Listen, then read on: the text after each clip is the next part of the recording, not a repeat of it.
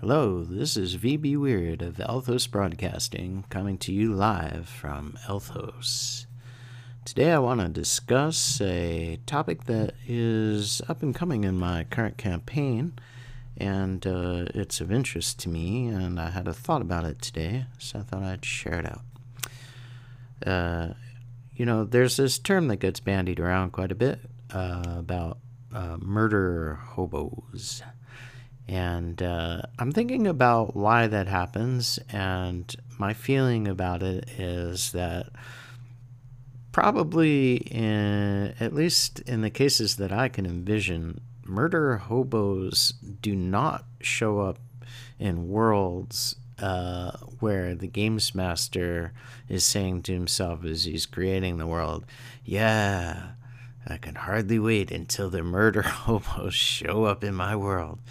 So I think most games masters that I can imagine are planning their worlds out from the point of view of, you know, let me create the backstory and I've got this Tolkien esque epic and or something. You know, maybe it's a really short, you know, sort of micro campaign, uh, you know, some town in the middle of the hills and they have some idea, you know, gold mine and a troll or whatever. Uh, and then they have a culture. This is a key point. They have a culture that they have envisioned uh, for their world. Probably more than one culture, but a culture, let's say it's uh, Tolkien esque. So the culture is like the culture of the hobbits, let's say in uh, Lord of the Rings, where you get to the town and um, the hobbits behave like hobbits. And so they build their campaign concepts around the idea that there's a culture and that people in that culture uh, behave a certain way. They're polite or they're, uh, you know, homebodies and they like their five meals a day and their second seconds and so on. Um, and uh, it's a culture. And then one day the player characters arrive and they start playing their characters in this world.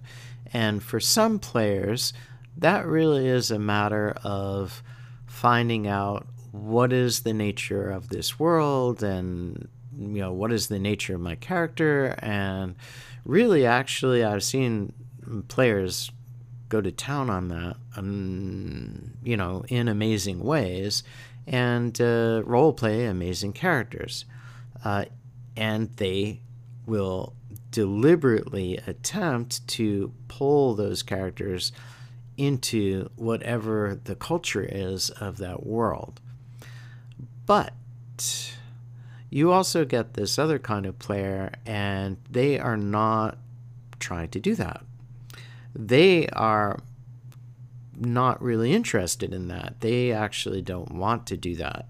What they want to do is they want to either play one specific character that they've always played, one specific personality that comes with a particular culture. Um, or sometimes they're really just playing themselves and they're not actually role playing at all. They're just mm, kind of imagining themselves in a situation, and this time it's themselves as a hobbit in that situation. This time it's themselves as an elf in another situation. This time it's themselves as a dwarf, and every character they play is uh, just them in different situations and what they would do, not what. Uh, one would really think of as role playing if one sort of knew or you know kind of appreciated or was into that other side of role playing so i think what happens is is that when you get a clash in a game where you have some players who are not really role playing they do not attempt to get into a culture of the game or the setting. And instead, they are just there to either play a specific character that they've always played or play themselves. And when they encounter the culture, they treat it as if they were themselves or a particular character coming across some other culture that they are not a part of. And I think what happens a lot is that people just say, okay, well, you know, I really don't care about this culture. I don't care what these people want or what their mores are, what their, you know, perspective is or anything. Uh, I just want to go and do what my character wants to do, and uh, if they if their culture starts getting in my way in any sense, then it's their culture getting in my way, and I'm going to bulldoze over that culture. And frankly, I don't give a damn. I'm here to have fun, and my fun is to do what I want, and so you can see where that goes. And if the games master is playing the world the way one would imagine the world to go, then the people in that world encountering someone who is completely outside of their own culture and completely disregarding and steamrolling over their culture, well, the people in that world will probably, just like people in the real world in the same situation, would probably get pretty damn pissed off and start doing stuff. Well, all of a sudden, that creates an environment in which now you have this uh, adversarial situation between the player characters who are not playing in the culture and the characters in the culture. And the games master can either just kind of go along with the players because, well, I guess that's what they want, and so what? This is a world that I created, and but they don't want to do that, so we're just gonna okay, well, we'll just uh, roll some dice and you know whatever. Or the games master is going to play the world quote unquote for real, which means that the characters in that world are going to respond accordingly to what they're encountering.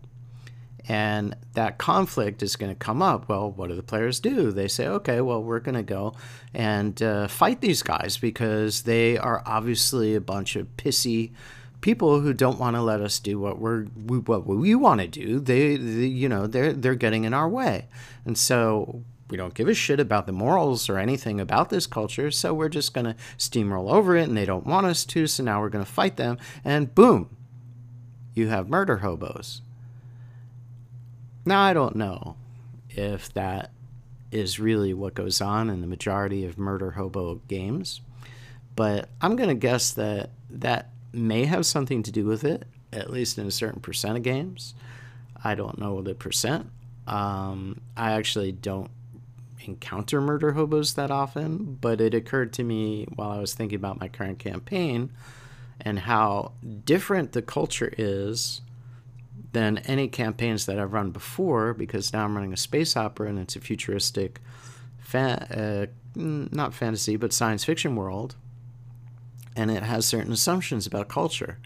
Uh, and I'm imagining in advance, okay, how my players are going to respond to this? Now, my players are not typically murder hobo types. Uh, and most of them will role play their characters in a really amazingly role played way. I have a couple of players who just play themselves, which is fine. Um, but then again, the worlds that I've played in the past kind of have their current culture of the players that I'm thinking of as part of that my lose, so they fit in fine because there was nothing odd about them in that world or in those worlds. But this world is really kind of different. It's got a unique culture and it's something that I want to play around with. And I'm now imagining, hmm, I wonder what's going to happen when they encounter this culture and don't want to role play. They just want to ignore that it's a different culture. And if the culture starts getting in their way, then I'm imagining there's going to wind up being conflicts. And it will be conflicts because, not because they're bad players, not because they're bad people, but because I have a culture in mind and they are not going to necessarily mm, want to deal with that culture. uh, in the sense that they're not going to have a lot of experience with it, and so they may have a hard time adjusting to it. And so my question to myself is, as games master, well, okay, so given this and given the fact that I kind of am anticipating this in a very non-negative way, but just thinking, okay, what should I do about it in advance before the shit hits the fan? Uh, so, and I'm thinking, well, one thing is I need to prep them about the culture and the change in the culture. I need to have enough backstory available, enough there for them to say, okay, this is a different culture than the one I'm used to, and it's a real culture in this world. My character is very aware of it, even though I, as the player, am not. So let me spend a little bit of brain power on adjusting to this culture. So the thing is, what I don't want to do is kind of break the immersion by kind of announcing to them, you know, this is a new culture. Its features are X, Y, and Z. You must conform to this culture in order to role play in this campaign. I kind of feel that's a not a not the best possible way to do it. It could be done, and and it's not necessarily a bad way to do it. It's just that that method breaks immersion. You're not really bringing the characters into the world that way. You're kind of just announcing to them this is how the world is. It's okay, but it's not great.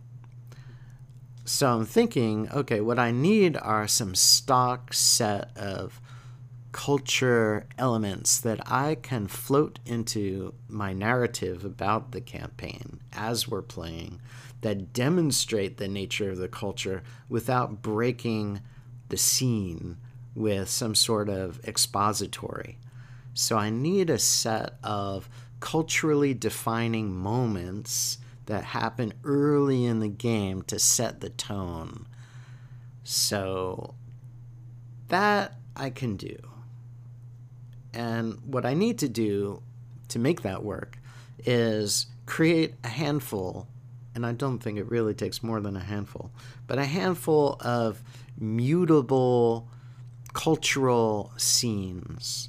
You know, maybe it's a wedding, and I can demonstrate something about the culture. They're passing by, and to their right, up the stairs of an enormous stone building, are a man and a woman dressed in their greatest finery of that age, surrounded by friends and family, and they are belching their hearts out in joy. And maybe that will be an expression of that culture that makes an impression on the players that they can kind of glom onto and understand in a quick visualization that, okay, we're dealing with a different culture and this is the nature of it. And that kind of thing. So that's certainly not an example from my current world, uh, which I'm working on, but it's an example of, okay, that's a different culture. So uh, that kind of thing. And I think maybe that is something that would be helpful for games masters who are contending with the murder hobo phenomenon unwillingly. Now, granted, some games masters may be totally cool with murder hoboing and they thrive on it and it's all good and they enjoy it and their players enjoy it, in which case, no need to follow this advice at all.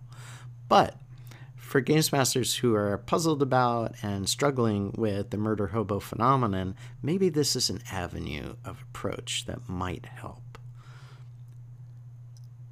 Okay, well, those are my thoughts for today. It is Sunday, September 29th, from the world of Elthos. Thanks for listening, and catch you around.